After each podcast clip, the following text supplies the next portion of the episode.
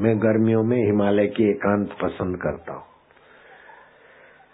तो ऋषिकेश में गंगा पार गीता भवन है। जानते हैं आप तो? काली कमली वालों का है गीता भवन। तो हनुमान प्रसाद पोजदार और जय दयाल गोविंद का। जानते ना नाम? तो जय दयाल गोविंद का जिसमें एकांत में रहते थे रमन ये अपना महेश योगी के पहाड़ के पास में कुटिया थी।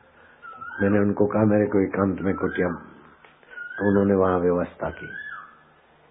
मेरे को ठीक लगा। फिर सेठ जी की बेटी ने सीधा सामान भेजा, राम सुखदास जी के कहने से। मतलब हनुमान प्रसाद फौजदार और सेठ जी, ये दोनों राम सुखदास, तीनों की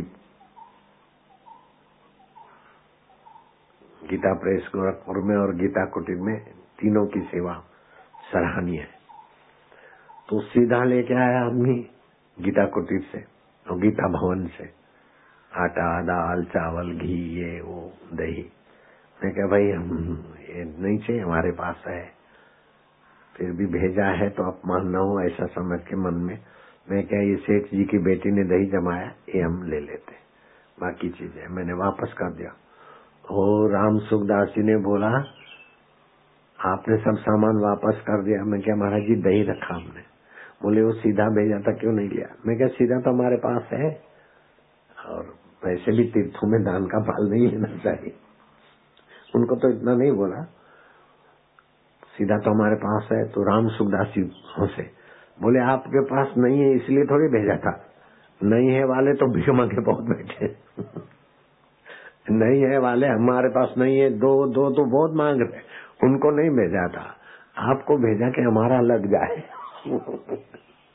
इतनी ऊँची नज़रिया है, बड़े संत थे। अपने आश्रम में भी आए थे राम सुखदास जी। और मैं भी जब हरिद्वार आता तो ऋषिकेश उनके पास आता जाता था। बड़े नम्र, बड़े सज्जन।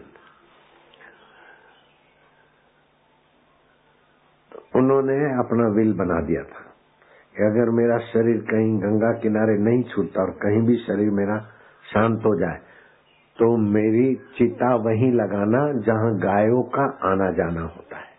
गऊ धूली हो, वहाँ अग्नि संस्कार करने से सदगति।